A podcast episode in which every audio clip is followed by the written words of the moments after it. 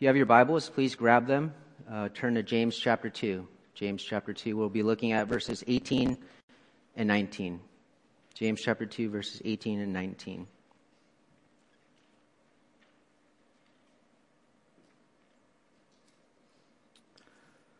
Let's go to the Lord in prayer.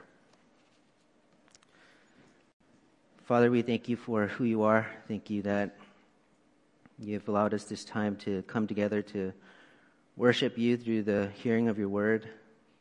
May your spirit be present in our gathering as we know it is, that it would convict hearts, that it would regenerate hearts that are dead, that it would sanctify those who are yours. We pray that Christ would be magnified, your word would be exalted, that you would be known.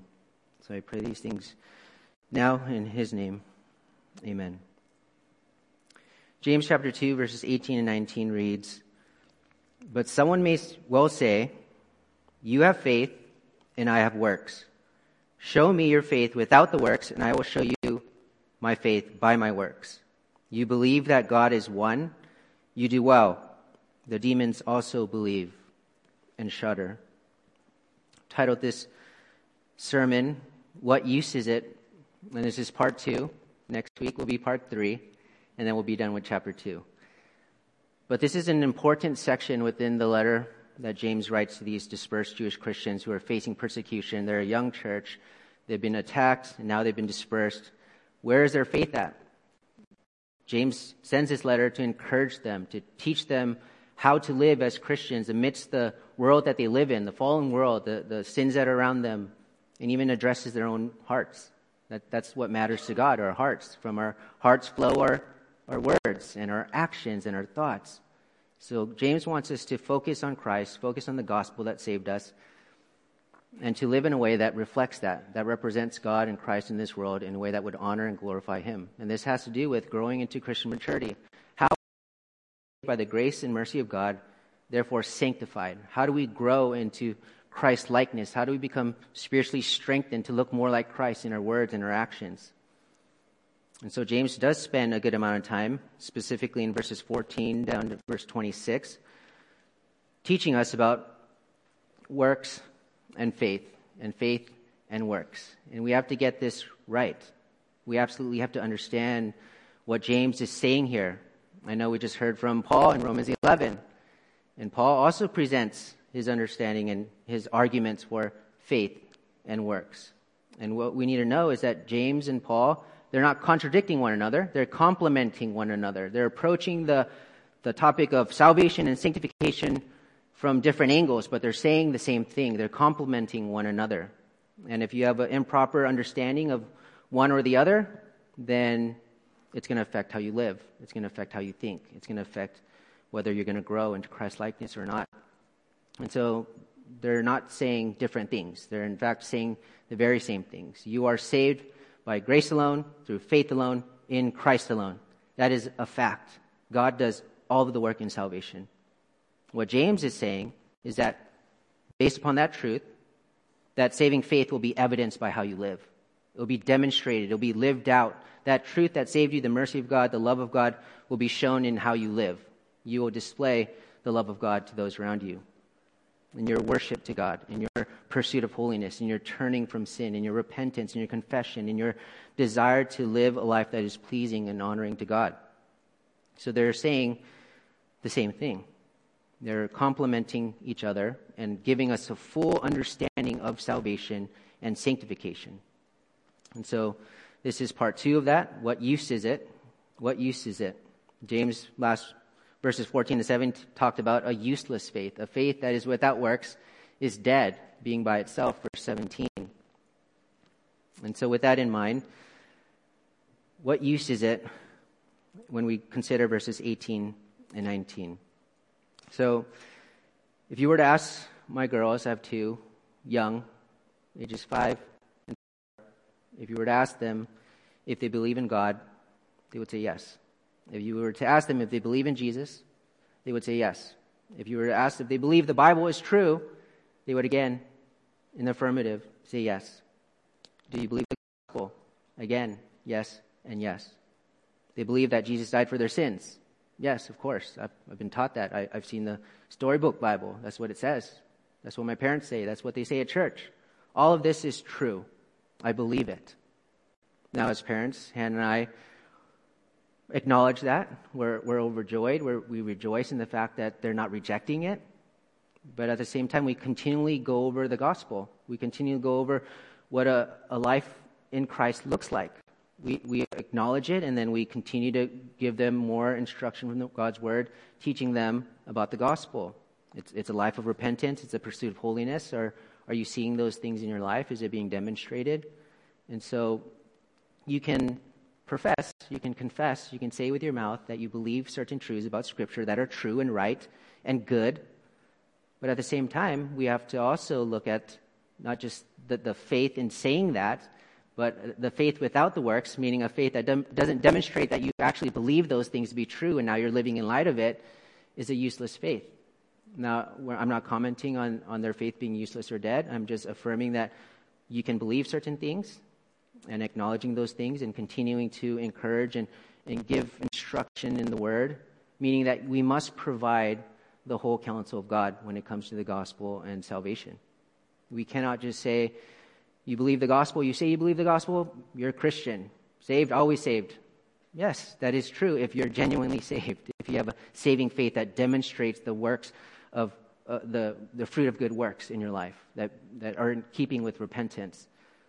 So we have to give the whole counsel of God. Yes, saved by faith alone, but also the other part of that. Saving faith will never be alone. It will be lived out. It will be demonstrated by good works. So we must present both of those aspects of faith, uh, saving faith, and works that demonstrate and validate that saving faith so that they know the full counsel of God. Because either of those could lead to a dangerous uh, life of thinking that they're saved when they're not. Uh, living a life that's purely grace based without looking to the obedience to Christ. They don't see Christ as their Lord. They don't see Christ as the one who they need to obey. And the other side of that is living in a way that you think you need to continually do all these things to be saved, that you're saved by works, and that you keep your salvation by works. So we want to avoid both of those things. We want to teach the whole counsel of God and what it says about you're saved by faith alone, in Christ alone, but also that faith will never be alone. Faith is demonstrated through a changed life, a transformed heart that desires and loves and to please God and obey His word and will. So we don't want to provide a false assurance, and we also do not want to discredit what they're saying. Again, we have to present the whole counsel of God. We have to present the whole counsel of God. And I believe that this understanding of faith and works in salvation and sanctification, again, can either lead to legalism or the notion that we're free to live however we want now. No obedience. And I believe this is why the state of the church, the state of evangelicalism is where it is today, because they've been taught poorly on the gospel, on the understanding of faith and works. Maybe they're only listening to part of Paul's teaching and not listening to James, or they're only listening to James and not listening to Paul. But we must put those things together. Those two truths must be complemented, and they are in Scripture. So, what percentage of people do you think would say that they are Christians, even if they don't bear fruit in keeping re- repentance or display a life that is being transformed? What percentage? They might have grew up in a Christian home or attended church or even do attend church. They went to Christian camps, even mission trips. They have a knowledge of Scripture. Maybe they even read through the entire Bible multiple times. May even be effective evangelists. Think about that. They can tell other people how to follow Christ, but they themselves are not following Christ. They know lots of things about Christ and they can point you to Christ, but they're not living a life that's showing that they themselves believe and follow Christ themselves. Remember that Judas was there with Jesus during his ministry. He heard all the teachings, he heard all the sermons, he saw all the miracles, which were signs to point to the deity of Christ, that he is God that he can save them and has the authority and power to do so because he is God. That they were to recognize because of his power and his signs and miracles who Jesus is, their Lord and Savior. And so even Judas saw all these things, was around all these things, could teach others these things. but yet he remained unconverted. Large crowds followed Jesus during his ministry, but again, it was more for the signs and healing than for their recognition that they need a Savior from their sins. So, in this section in James, he's instructing us on faith and works in relation to the Christian life and not in relation to how someone is saved. Sinners are justified by faith alone in Christ alone. But faith will never be alone. I can't say that enough. It will always be accompanied by good works. It will always be accompanied by good works. Ephesians 2, verses 8 and 10. For by grace you have been saved through faith, and that not of yourselves. It is the gift of God, not as a result of works. Saved through faith, not as a result of works, so that no one may boast. For we are his workmanship, created in Christ Jesus for good works. So we're saved through faith in Christ alone, not as a result of works, for the purpose of good works, which God prepared beforehand so that we would walk in them. We would live in them. We would live according to them. That would be a pattern of our lives and a practice of our lives. So Ephesians 2, 8 and 10 state both of those truths. We're saved through faith alone, not as a result of works, but now that we've been saved, our life will be a demonstration of good works that God prepared beforehand, that we would live in them. It would be shown through our actions and our words and how we, we treat others and, and view and think about this world. So we are justified by faith alone. But it is our works that justify or prove our faith. We'll look at that next week. Verse 24 is, could be confusing to a lot of people, but that's exactly what it says. James is not arguing that works must be added to faith, but rather that a genuine saving faith will be characterized by works. A genuine saving faith will be characterized by works. James knew this very well. Being the half brother of Jesus, he was well acquainted with his teachings and saw the visible proof of it in his Lord's life through his obedience and love to do his Father's will. Jesus said in Matthew 7, verses 16 to 20, Grapes are not gathered from thorn bushes, nor figs from thistles, are they? So every good tree bears good fruit, but the bad tree bears bad fruit. A good tree cannot produce bad fruit, nor can a bad tree produce good fruit. Every tree that does not bear good fruit is cut down, thrown into the fire. So then, you will know them by their fruits. Jesus, in a summarizing statement in John chapter 15, verse 8, says, My Father is glorified by this, that you bear much fruit, and so prove to be my disciples. In the words of James, he says, chapter 2, verse 17, which we looked at last week, even so, faith, if it has no works, is dead, being by itself. Verse 20, but you are, but are you willing to recognize, you foolish fellow, that faith without works is useless? Again, James in verse 26, for just as the body without the spirit is dead, so also faith without works is dead. Saving faith is more than just words. It's more than just words. It involves your words, what you say, what you profess, what you confess, and it also involves your works. What you do, how you live it out, how you display it. You validate it. You validate a saving faith through your works that have been prepared beforehand by God so that you would walk in them in obedience to Him. This is worship. Wherever there is the root of saving faith, there will always be its fruit. Wherever there is the root of saving faith, there will always be its fruit. Saving faith produces good works. That's the bottom line. A good tree bears good fruit. True saving faith will always be accompanied by good works that va- verify the validity of that faith and prove that it is indeed real and saving. Real and saving. Real faith is a faith that works. It's living, it's active, and it responds in obedience to God. Living faith is an active faith that responds in obedience to God. A living faith will be evidenced and demonstrated by a holy life. A life of willful conformity to God's word and will, displayed through a love for righteousness, the things that God loves, according to his word, and a hatred for sin, the things that displease God and dishonor God. So a holy life is a love for righteousness and a hatred of sin. And a saving, active, living faith will demonstrate that. Genuine faith works is the, the theme of James. A genuine faith works in the sense that it bears fruit. It makes itself known through our words and our actions. And this entire letter emphasizes that. James is making it clear over and over and over again. James wants to help believers to walk wholeheartedly in devotion to God, in wisdom, in obedience to Him.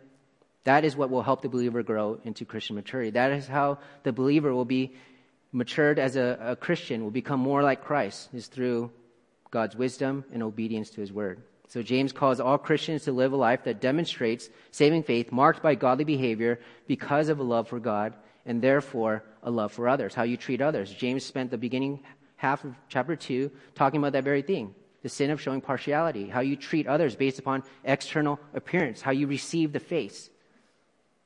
And that led to dishonoring of the poor, neglecting their needs, and exalting those who are oppressing them. It's counter to what God wants. And it leads to behaviors that are displeasing to God. You make yourself a judge with evil motives.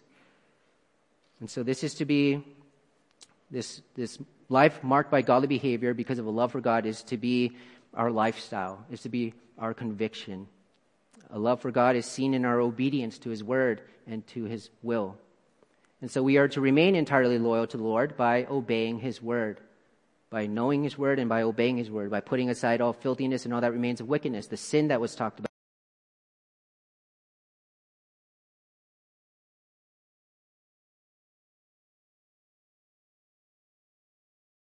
trials, by following the wisdom from above, which he'll talk about in chapter 3, by displaying pure and undefiled religion, by fulfilling the royal law of love, by living according to the law of liberty, rather than to compromise our loyalty by an inconsistent lifestyle, which will manifest the influence of worldly wisdom, listening to the world more than you listen to God, blaming God when you're tempted, doubting God when trials come, not receiving the word implanted in humility living a life characterized by showing partiality and thereby being deceived about your spiritual status. This is a pattern of your life.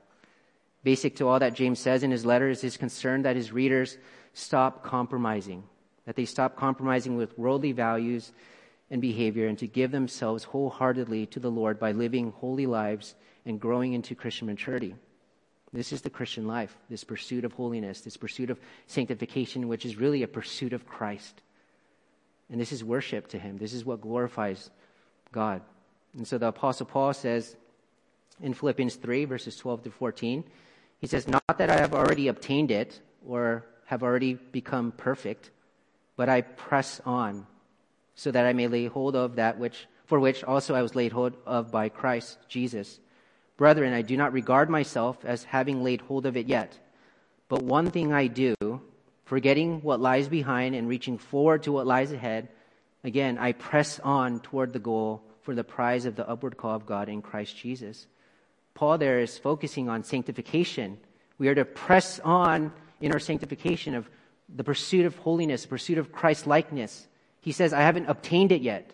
And so he works. He's diligent. He's laboring. He's striving. He's agonizing towards becoming more like Christ. This is what we are to do.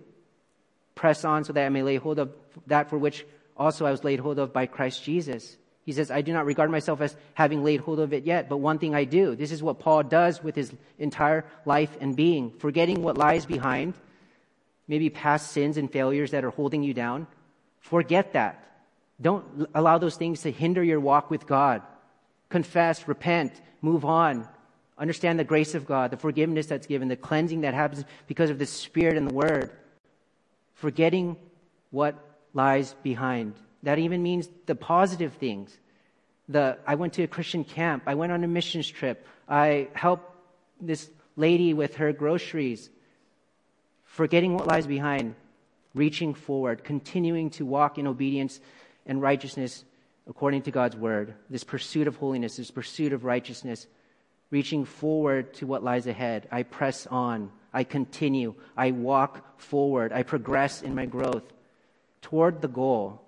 The goal is the sanctification of the believer. The goal is to become more like Christ, conformity into his image. That is the good of the believer who love God and are called according to his purpose. That's the goal for the prize of the upward call of God in Christ Jesus, all the way until we're glorified. That is what we are to do. Press on in this pursuit of holiness. And so, do you have a, a changing life? Are you pursuing Christ likeness? Are you being obedient to God's word? Remember that obedience is the fruit of faith. Obedience is the fruit of faith, it's not the root. You, you don't work for your salvation again.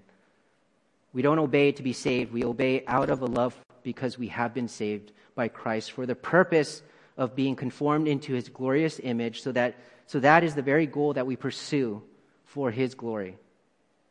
We've been saved to become like Christ, and so we pursue Christ likeness in the process of sanctification. And here, James will continue to make his argument that faith works. Faith is demonstrated, faith is lived out. In these verses, James makes clear what real faith is and is not, so that we would know and understand the proper relationship between faith and works. So, can you separate faith and works? This is the, answer, the question that James will answer for us.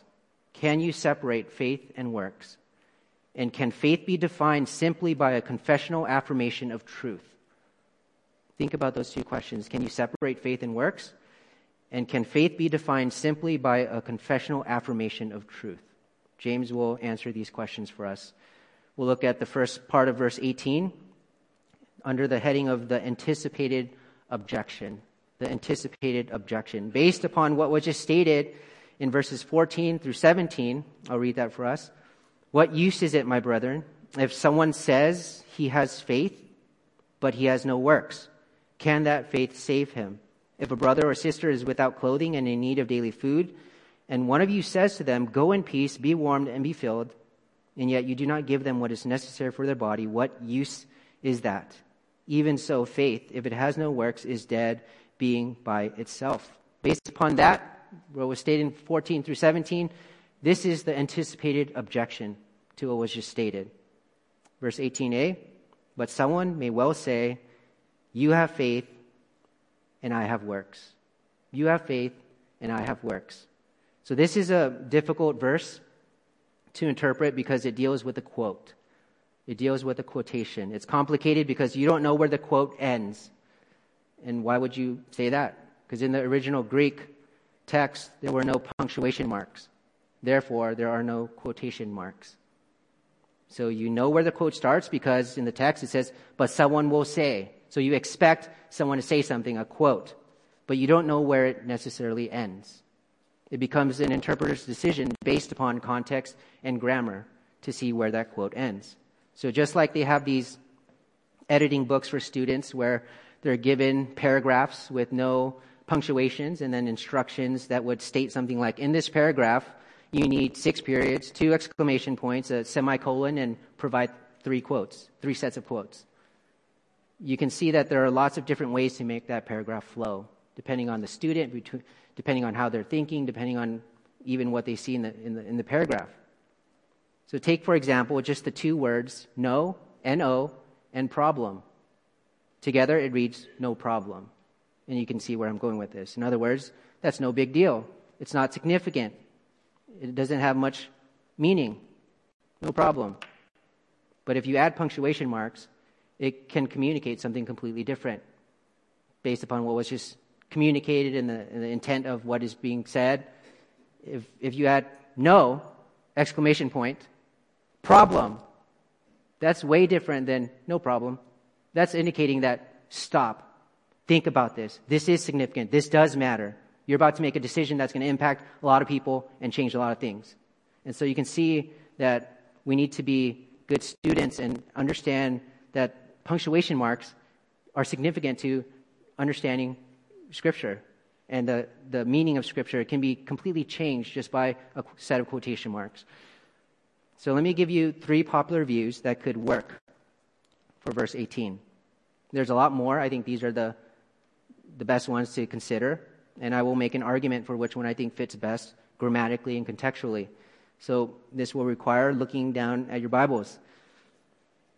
One view is that this is saying, look down at verse 18, quote, you have faith, end quote. You have faith, question mark. You have faith, exclamation point. As if this is a sarcastic remark based on what was just stated in verses 14 to 17. So based upon what was just said, this person thinks they have a, a, saving faith when they have no works to prove it. And they, Paul, James gives this illogical illustration and picture of someone who's in great need, a Christian, a fellow brother, sister, and you just walk by and say, good wishes to you. Be warm, be filled. I am not going to help you, but peace be with you from God. And then clearly, does that person have faith? Without the works. It says it's being, it's dead. And so this is saying, quote, you have faith based upon what you stated? You have faith? You really think you have saving faith based upon verses 14 and 17? It's a sarcastic remark based upon what was just stated. Another view is that this is saying, verse 18 again, quote, you have faith and I have works, close quote. Where this is, where this person is stating that you might have faith, but I have works. That's how the, if you have ESV, that's how the ESV translates it. This claims that faith and works are two distinct gifts that can be separated. So if you put the quotes, you have faith and I have works, this is saying that faith and works are two distinct gifts that can be separated. There's another view, third view, that has it this way. Look down again, verse 18. Quote, You have faith and I have works. Show me your faith without the works, and I will show you my faith by my works. This is how the NASB translates it. So this is presenting this person as an ally of James who's reiterating what James has just argued. You have faith but no works. I have works. And he's saying, you can't show me your faith without works. That's impossible. But I can show you my faith by my works. That's the um, NASB, how they translate, tra- translate it. So which one should we go by? Don't just believe what I say or my study in this passage. Take the time to look at it yourself. Look at the context. If you know the Greek a little bit, you can look at the grammar and see what it says. But I would take the second view, where this is saying, quote, you have faith and I have works. The separation of faith and works. And why? Why do I say that? How did I come to that conclusion? Because verse 18 begins with a strong adversative, but. But. Which suggests that the view that James is about to quote is in disagreement with his own, which was verses 14 to 17, that a faith without works is dead. So this introduces an objection. This introduces an objection. Furthermore, the initial clause, but someone will say, in the New Testament is always, always used to bring up an opposing voice. 1 Corinthians 15:35 for example, but someone will say, this is in the context of not believing in the resurrection. How are the dead raised? And with what kind of body do they come? Again, in Romans 9:19, translated a little bit differently, but it's the same thing. You will say to me then, Romans 9, on the, the God's sovereign choice in, in choosing, why does he still find fault? For who resists his will? These are objections to the resurrection. These are objections to God's sovereign salvation uh, election. So this is here again in James, beginning with that same initial clause but someone will say is an opposing voice. This is an objection. This person is saying, What now, James? What now? You say that faith without works is of no use, verses 14 to 17. What about the person who says he has works, but no faith? What if this person says, but the person who says he has works, but no faith? James' response is, after the quote ends, Show me Show me your faith without the works, which again is impossible. You can't do that. And I will show you my faith by my works. In other words, you cannot separate those two. You cannot separate faith and works. You can't say, I've got faith and no works. And you also can't say, I've got works and no faith. Neither is authentic without the other. Do you think that God gives us faith that doesn't work? May it never be. May it never be. Or do you think that God would be honored by our works if we don't have faith? Again, may it never be. Hebrews 11:6 Without faith it is impossible to please God. And James 2:17 the, the other side of that even so faith if it has no works is dead being by itself. You cannot separate faith and works. Works being the fruit of genuine faith which is obedience and love for God. I believe that's what is being communicated in verse, first part of verse 18. Now, James will continue to build his argument with scriptural truth, and next we'll look at the second half of verse 18 and verse 19, the revealing challenge. the revealing challenge. Verse 18 again, someone will say, quote, You have faith and I have works, close quote. Show me, show me your faith without the works, and I will show you my faith by my works. You believe that God is one, you do well. The demons also believe and shudder. So if the quote ends at, You have faith and I have works, it ends there, then what follows is James's revealing and challenging response to that objection. He says, Show me then. Show me.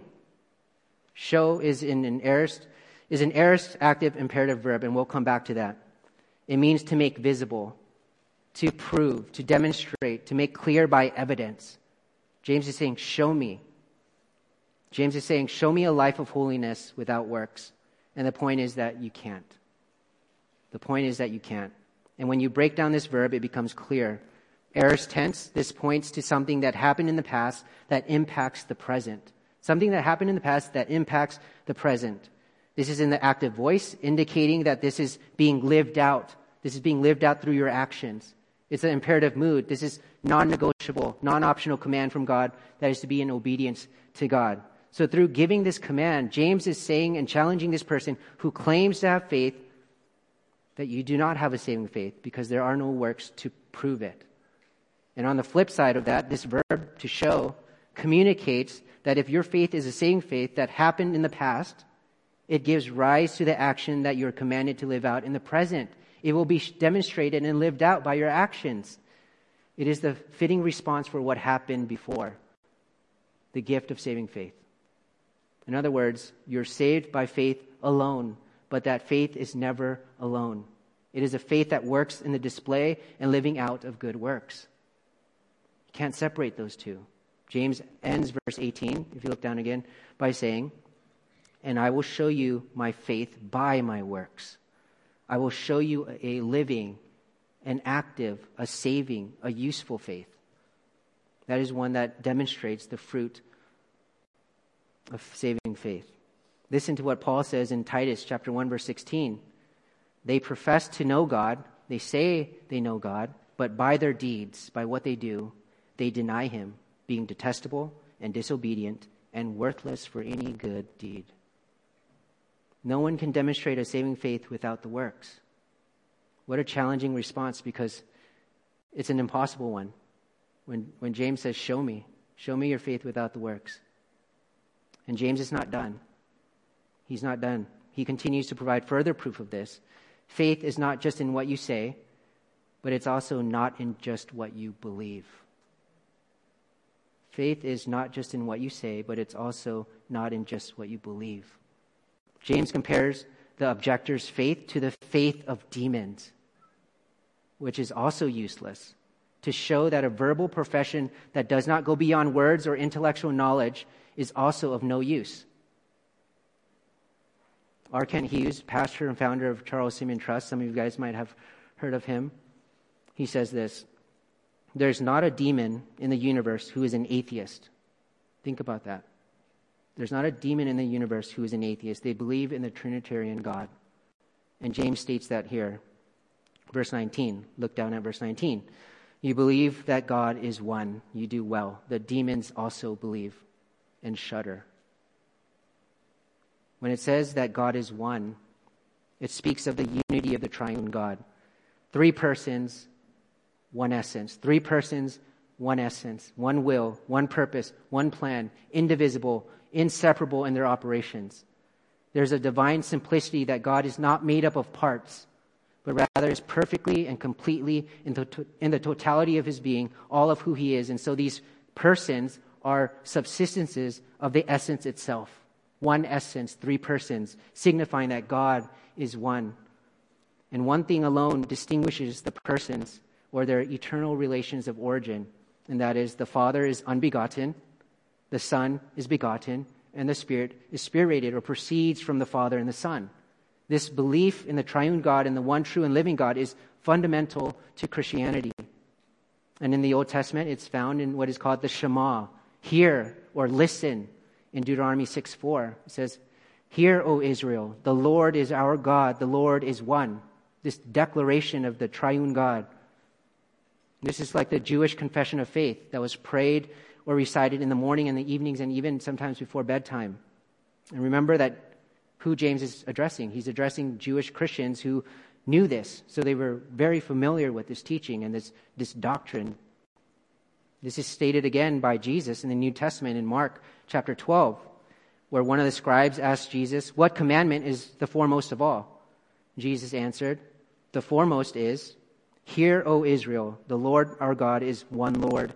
You shall love the Lord your God with all your heart, with all your soul, with all your mind, and with all your strength. The second is this You shall love your neighbor as yourself. There is no other commandment greater than these.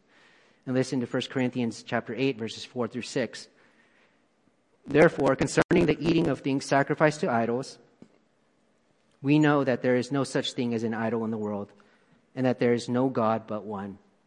For even if there are so called gods, whether in heaven or on earth, as indeed there are many gods and many lords, yet for us there is but one God, the Father, from whom are all things, and we exist for him, and one Lord, Jesus Christ, by whom are all things, and we exist through him. Galatians 3, verse 20 simply states, God is one, or God is only one. 1 Timothy 2, verse 5, for there is one God one mediator also between God and men, the man Christ Jesus. The teaching of Scripture is clear that God is one. God is one. And James continues in verse 19. He says, You believe that God is one. And he says, You do well. You do well. That is right and that is good for you to believe that. And this phrase draws our attention back to chapter 2, verse 8, if you look there.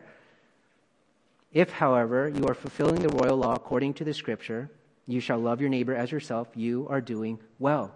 This is Jesus' sum, summation of the law, which is to love God and to love others. And if they are living that out, then they are doing well. They're benefiting from that. And here it is saying, if you believe that God is one, you do well. But as we'll see, this is talking, as we'll see, this is talking about merely an intellectual knowledge that is lacking one thing. It's lacking love. It's lacking love for God, thus demonstrating a false faith that is apart from works that please God. We know this from the following phrase the demons also believe and shudder. If you truly believe in the God that is one, then you will love God with all your heart, soul, and might. The Shema continues, Deuteronomy 6, verses 4 through 6 says, Hear, O Israel, the Lord is our God, the Lord is one continues, You shall love the Lord your God with all your heart, with all your soul, with all your might. These words which I'm, I'm commanding you today shall be on your heart. It's not just the affirmation or the confessional affirmation of truth that God is one, but it says, You shall demonstrate that. You shall love the Lord your God with all your heart, with all your soul, with all your might. Proverbs 4, verse 23 For from the heart flow the springs of life. Matthew 12, 34 For the mouth speaks out of that which fills the heart. Your words and works will reflect a transformed heart that loves and obeys God. And love is demonstrated through our obedience to God's word in daily life. Martin Luther has said, quote, just as there is no fire without heat and smoke, so there is no faith without love.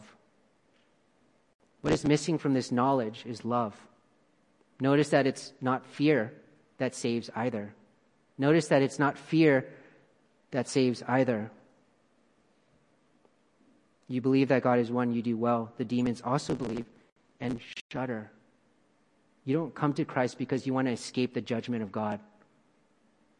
Yes, that is true. And that sounds like great news for the sinner. But you come to Christ because you love Christ. So it's not even a fear of judgment that will bring you into the kingdom of God. It's a love for who Christ is, what Christ has done what you deserve. So it's not fear that saves you either. It says the demons also believe and shudder. The demons tremble. They tremble in fear of judgment. And this word translated shudder is only used here, shudder is only used here in the New Testament. And it refers to the reaction of fear or anger that is provoked by the presence of God. The reaction of fear or anger that is provoked by the presence of God. It means to bristle and tremble. This conveys the picture of terror or becoming infuriated that it causes the hair to stand on end. Think of, someone hiding behind a wall and jumping out at you to scare you, to shock you. You can be both scared and angry at the same time. You're scared because you didn't expect it, and then you, you, at that same moment, you could become very angry and punch them in the face. You're both scared and angry. Demons shudder at God's truth with great fear because they know, they know that eternal condemnation awaits them in hell, and they react angrily. They react angrily towards God. As the demons shudder in fear of judgment because they have a knowledge of God but without a love for God, so also should people whose verbal profession is without works. But even worse are those with false faith who think they will escape the judgment of God. Even the demons aren't deceived about that. Even the demons aren't deceived about that. The demons in Scripture even sound like some professing Christians. Listen to Mark chapter 1, verses 23 and 26. There was a man in their synagogue with an unclean spirit, and he cried out, saying, What business do we have with each other, Jesus of Nazareth? Have you come to destroy us? I know who you are, the Holy One of God. And Jesus rebuked him, saying, Be quiet and come out of him. Throwing him into convulsions, the unclean spirit cried out with a loud voice and came out of him. Matthew chapter 8, verses 29 through 31 says, Two demon possessed men cried out, saying, what business do we have with each other, Son of God? Have you come here to torment us before the time? They know Jesus' power and judgment. Now there was a herd of many swine feeding at a distance from them. The demons began to entreat him. Again, they are acknowledging his power over them, saying, If you are going to cast us out, send us into the herd of swine.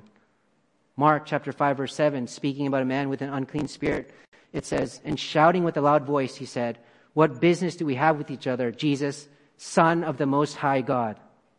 Luke chapter 4, verse 41. Demons also were coming out of many, shouting, You are the Son of God. But rebuking them, he would not allow them to speak because they knew him to be the Christ. They knew him to be the Messiah, the Savior of sinners. Acts 19, verses 11 to 15. God was performing extraordinary miracles by the hands of Paul so that handkerchiefs or aprons were even carried from his body to the sick, and the diseases left them and the evil spirits went out. But also some of the Jewish exorcists who went from place to place attempted to name over those who had the evil spirits the name of the Lord Jesus, saying, I adjure you by Jesus whom Paul preaches. Seven sons of one Sceva, Jewish chief priests, were doing this.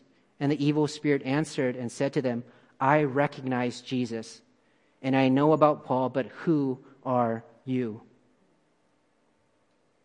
Mark, unclean spirit acknowledges Jesus as the Holy One of God. Matthew chapter 8, the demons call Jesus the Son of God. Mark chapter 5, they call him the Son of the Most High God. Luke chapter 4, the demons know that Jesus is the Messiah, the Christ. Acts 19, they are well aware of who Jesus is.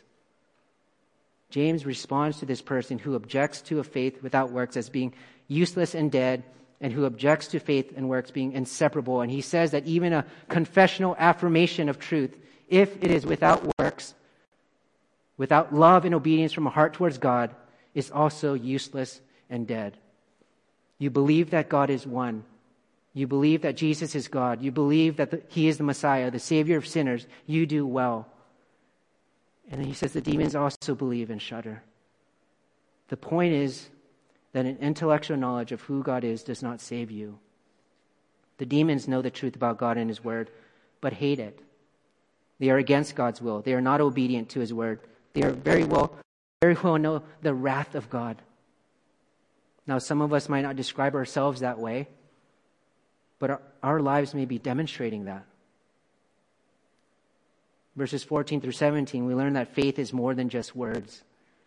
Verses 18 and 19, we learn that faith is more than just intellectual knowledge or an affirmation of truth or even an emotional response.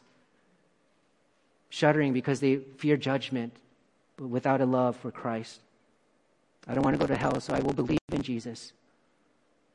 It's a regenerated heart and a renewed mind. It is a transformed life that's transformed by truth. It is love and willful obedience to God that responds to his word and that is evidenced by the fruit of our lives because of the gospel, because true belief in Christ, because of the person and work of Jesus Christ and the power of the Holy Spirit within us. Real faith involves the heart. Real faith involves the heart. Romans 10, chapter verses 9 and 10 states, If you confess with your mouth Jesus is Lord and believe in your heart that God raised him from the dead, you will be saved. For with the heart a person believes, resulting in righteousness, and with the mouth he confesses, resulting in salvation. Philippians 2, verse 12. Philippians chapter 2, verse 12. Work out your salvation. Work out your salvation. This is the believer's responsibility for the active pursuit of obedience in the process of sanctification. Work out your salvation, your sanctification, with fear and trembling. This is an attitude that involves a healthy fear of offending God and a righteous awe and reverence for Him. You don't want to offend God, and you have this, this reverence for who He is. For it is God who is at work in you, both to will and to work for His good pleasure. Faith and works can never be separated. Faith and works can never be separated. Who or what are you placing your confidence in? Why do you think you have saving faith? Why do you think you have saving faith? Is it based on a profession that you made years ago? Maybe when you were younger? Is it based on knowledge? How much you know about God's Word? Is it even based upon fear? Not a fear of God in, in the way that Proverbs speaks of the fear of God, in which we know who He is and we, we stand in all of His power, majesty, and glory, but just a, based purely on a fear of hell and condemnation. Why do you think you have saving faith? Saving faith is evidenced by more than just what you say and by more than just intellectual knowledge, what you believe. This applies to all believers. This applies to every single one of us and particularly for elders of the church. Why do I say that? Because elders of the church are to be above reproach. Above reproach, examples of sanctification, of transformed living. And we know that the qualifications of an elder are predominantly what? Not speaking ability, not knowledge, though we are to have a comprehensive knowledge of Scripture and be able to teach. But the qualifications of an elder are highly focused on Christ like character. Christ like character. And how is that displayed? Through our love and obedience to God. Through our love and obedience to God. Through our actions. Through our works that come from a heart that has been transformed by a genuine saving faith. It will most likely be your character that disqualifies you and not what you say you believe and teach.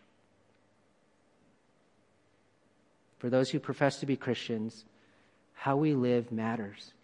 For those who profess to believe in Christ, how you live absolutely matters. It's not just what you say, it's not even what you believe, but how you live that out matters before God. God sees and knows all things. Do you have a transformation? Do you love Jesus Christ? And we can state those questions in a, in a way that's presently speaking to us. Are you loving Jesus Christ? Are you trusting in Christ? We may have at one point said we love Christ, we trust in Christ, but the Christian life is a progressive one that continues to believe that with great conviction are you trusting in Christ each and every day? Are you loving Christ? Are you being obedient to Christ? This is a continually present, habitual practice, evident pattern, and lifestyle for the Christian. A transformed life is a set apart life, set apart life, distinct from the world life, unto obedience to God for His glory. What makes us different is our obedience to God. And that is seen through our love and our actions and how we speak. It only comes from having a new heart by the Spirit of God and therefore a new desire and a new will and affections to obey God and please God and worship God and do all that we do for His glory. And our obedience is motivated by God's love for us and consequently our love for Him. True saving faith is in Christ. True saving faith is in Christ. He's the object of our faith. Our faith is in Him, in who He is, in His life, in His death, in His resurrection, in His finished work upon the cross, in His ascension, in His return, in His promises.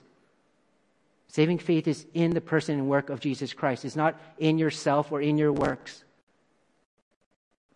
There's nothing you can do to make yourself worthy of God's love. You can't earn it. You can't work for it. You can't, you can only repent. You can only place your faith and trust in the finished work of Jesus Christ on the cross in order to be saved. Now, I know James is focusing on the Christian life, which is evidenced by good works, but I want to shift it back to salvation. How are you saved? You're saved by God, by His grace, by His mercy, through the work of Christ. Do you believe Christ came to this earth being fully God, fully man? That He lived the perfect life in obedience to God's law? That He went willingly and obediently to the cross to obey His Father's will for Him? That He knew exactly what He was doing, paying the penalty for the sins of those who would repent and believe in him. That he's paying the full wrath of God on their behalf. And that he was buried. Three days later, he rose from the grave victorious over sin and death. That he did that for you. Do you believe that? Repent and believe in Christ. Place your faith in him and in him alone, and you will be saved. It is through our faith validating works in obedience and love for God that assurance is granted to us. A lot of us struggle with assurance. And usually we look to our own works to determine our assurance. Am I doing enough? Is my heart in the right place when I'm performing these works? John MacArthur has said, quote, Every true Christian has times of unfaithfulness, sin, and barrenness. It is during those times that he is in danger of losing assurance of salvation. He's not saying losing your salvation, danger of losing assurance of salvation. For the blessing of peace and confidence from the Spirit is forfeited. Security of salvation is eternal and permanent, being based on the Lord's sovereign power to keep those who belong to Him. But assurance of salvation is temporal and can fluctuate for it is a blessing grant, granted to those who are obedient to the Lord. Your assurance depends upon your obedience to the Lord. That you know without a doubt that your faith is in the finished work of Christ upon the cross, that you are saved eternally. You're eternally secure in Christ. But the assurance in the living out of the daily Christian life comes through that saving faith being validated through your heart of love for God, which will demonstrate itself through the display of works in obedience to the Lord. And Ephesians 2, verse 10, we don't boast in those things. We know that God prepared those things beforehand that we would walk in them. We're empowered by the Spirit of God, given the Word of God to guide and direct our steps. God's Spirit is working upon us. God's word is a blessing to us. The body of Christ, the church, is an encouragement to us to bear our burdens, to walk alongside us, to lift us up when we're down, to pray for us. Christ is interceding for us eternally. We'll never be, we'll never be forsaken by the Lord. We hold on to these promises. We trust in our in who Christ is, that He died for us. And we live obedient lives to demonstrate that we love Him that we want to please him, that we've been bought with a price. We are his slaves, we are his servants. Not, these aren't burdensome things, these are a joy and a delight. And so we must look to Christ and continue to look to Christ and then look to Christ some more, the object of our faith. And then the more we will want to follow Christ as we behold him and learn more about him and see how precious and glorious he is, we will want to follow him and know him and live for him and worship him. And the more we follow him and know him and live for him and worship him, guess what? The more you will become like him.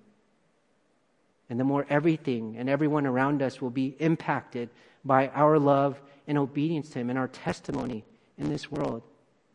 Imagine how many Christians are in this world who believe that they are saved without works. Imagine the testimony that they're giving to this world. It's mocking the gospel and its power to save. We must have a full understanding of the relationship between faith and works and proclaim the full understanding and the whole counsel of God when it comes to faith and works. This will allow the Christian to mature and be sanctified, or it will reveal to the Christian or to the non Christian that they need Jesus Christ, that they can't do it on their own, that they must place their faith in Him and turn away from their sins in order to be saved from the wrath of God and in order to live a life that is pleasing to God, that is obedient to God. And so, are you living a transformed life? Do you have the proper understanding of faith and works? Do you love God? James says, verses 14 to 17, what use is it? And he asks that question twice. What use is of faith without works? It's useless and it's dead. Next week we'll begin verse 20. Again, he will ask, But are you willing to recognize, you foolish fellow, that faith without works is useless?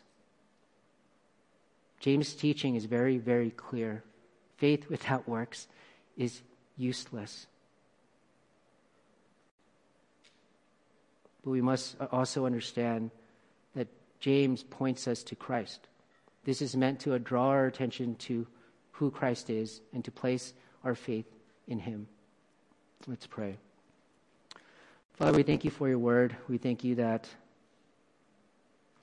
it reveals our hearts, it exposes us, it lays us bare. Your word is living and active, sharper than any two edged sword, it goes deeper down to the intentions and thoughts and our motives. Father, I pray that this message would be one where your truth through James would be absolutely clear in our minds and our understanding, that it would allow us to evaluate how we are living, how we are speaking, evaluate our, our love for you, our love for others, and to see if this faith that we say we have is without works. And to know that there is hope in the gospel of Jesus Christ that we aren't saved by our works, but that we are saved by the work of your Son, Jesus Christ, upon the cross on our behalf. So I pray that this, this understanding of faith and works, knowing that it's inseparable, knowing that it is only through your grace and mercy that we're saved, and also that because of grace and mercy, we will now live obedient, fruit bearing lives for your glory, that these things would be complemented together that would encourage our hearts, and that would point us to your Son, that we may seek to know him even more. I pray this in his name. Amen.